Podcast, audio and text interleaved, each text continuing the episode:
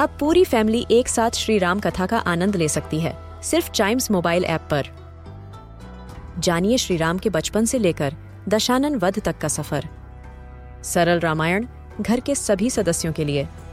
आज ही डाउनलोड करें चाइम्स मोबाइल ऐप एप्पल या गूगल प्ले स्टोर से।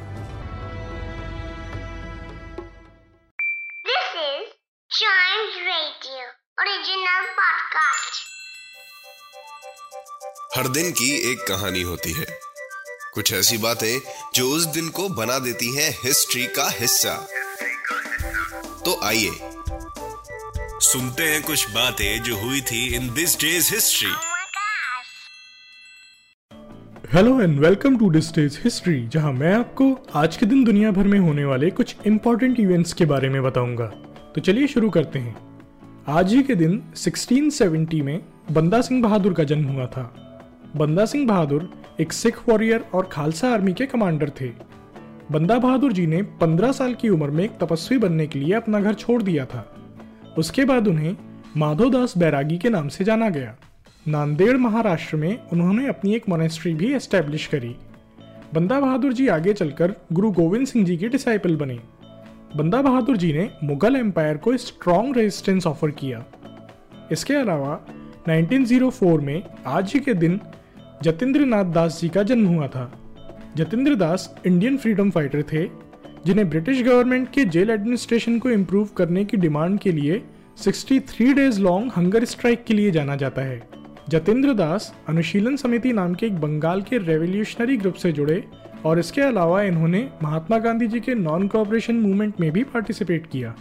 आज ही के दिन 1904 में न्यूयॉर्क में first underground city subway line start करी गई थी। बाद में इसे IRT Broadway seventh avenue line के नाम से जाना गया। न्यूयॉर्क सिटी सबवे एक रैपिड ट्रांजिट सिस्टम है। Rapid transit systems urban areas में डेवलप्ड, एक तरह के high capacity public transport systems को बोला जाता है। दिल्ली मेट्रो रेल एक तरह का रैपिड ट्रांजिट सिस्टम ही है। इसके अलावा आज ही के दिन 1961 में नासा ने फ़र्स्ट सैटर्न वन रॉकेट को मिशन सैटर्न अपोलो वन के अंडर टेस्ट किया था। Saturn one, Saturn family of American rockets का पहला रॉकेट था। सैटर्न अपोलो वन मिशन का main objective Saturn one launch vehicle की रिसर्च एंड डेवलपमेंट और सैटर्न वन का स्ट्रक्चर और एरोडाइनमिक्स वेरीफाई करना था।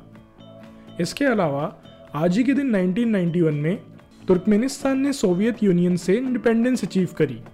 सोवियत यूनियन ईयर 1922 से 1991 तक एग्जिस्ट करने वाला मल्टीपल रिपब्लिक नेशंस का एक यूनियन था।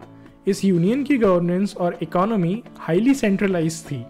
ईयर 1991 तक आते आते यह डिसॉल्व होने लगा। तुर्कमेनिस्तान सेंट्रल एशिया की एक लैंडलॉक्ड कंट्री है, जिसे आज ही के दिन 1991 में सोवियत यूनियन से इंडिपेंडेंस मिली। तो आज के लिए बस इतना ही। अगर आप हिस्ट्री के फ़ैन हैं तो चाइम्स रेडियो के इस वाले पॉडकास्ट को ज़रूर लाइक शेयर और सब्सक्राइब करें, जिससे आपका कोई भी हिस्ट्री पॉडकास्ट मिस ना हो जाए। तो मिलते हैं अगले पॉडकास्ट में। तब तक के लिए good bye and keep chiming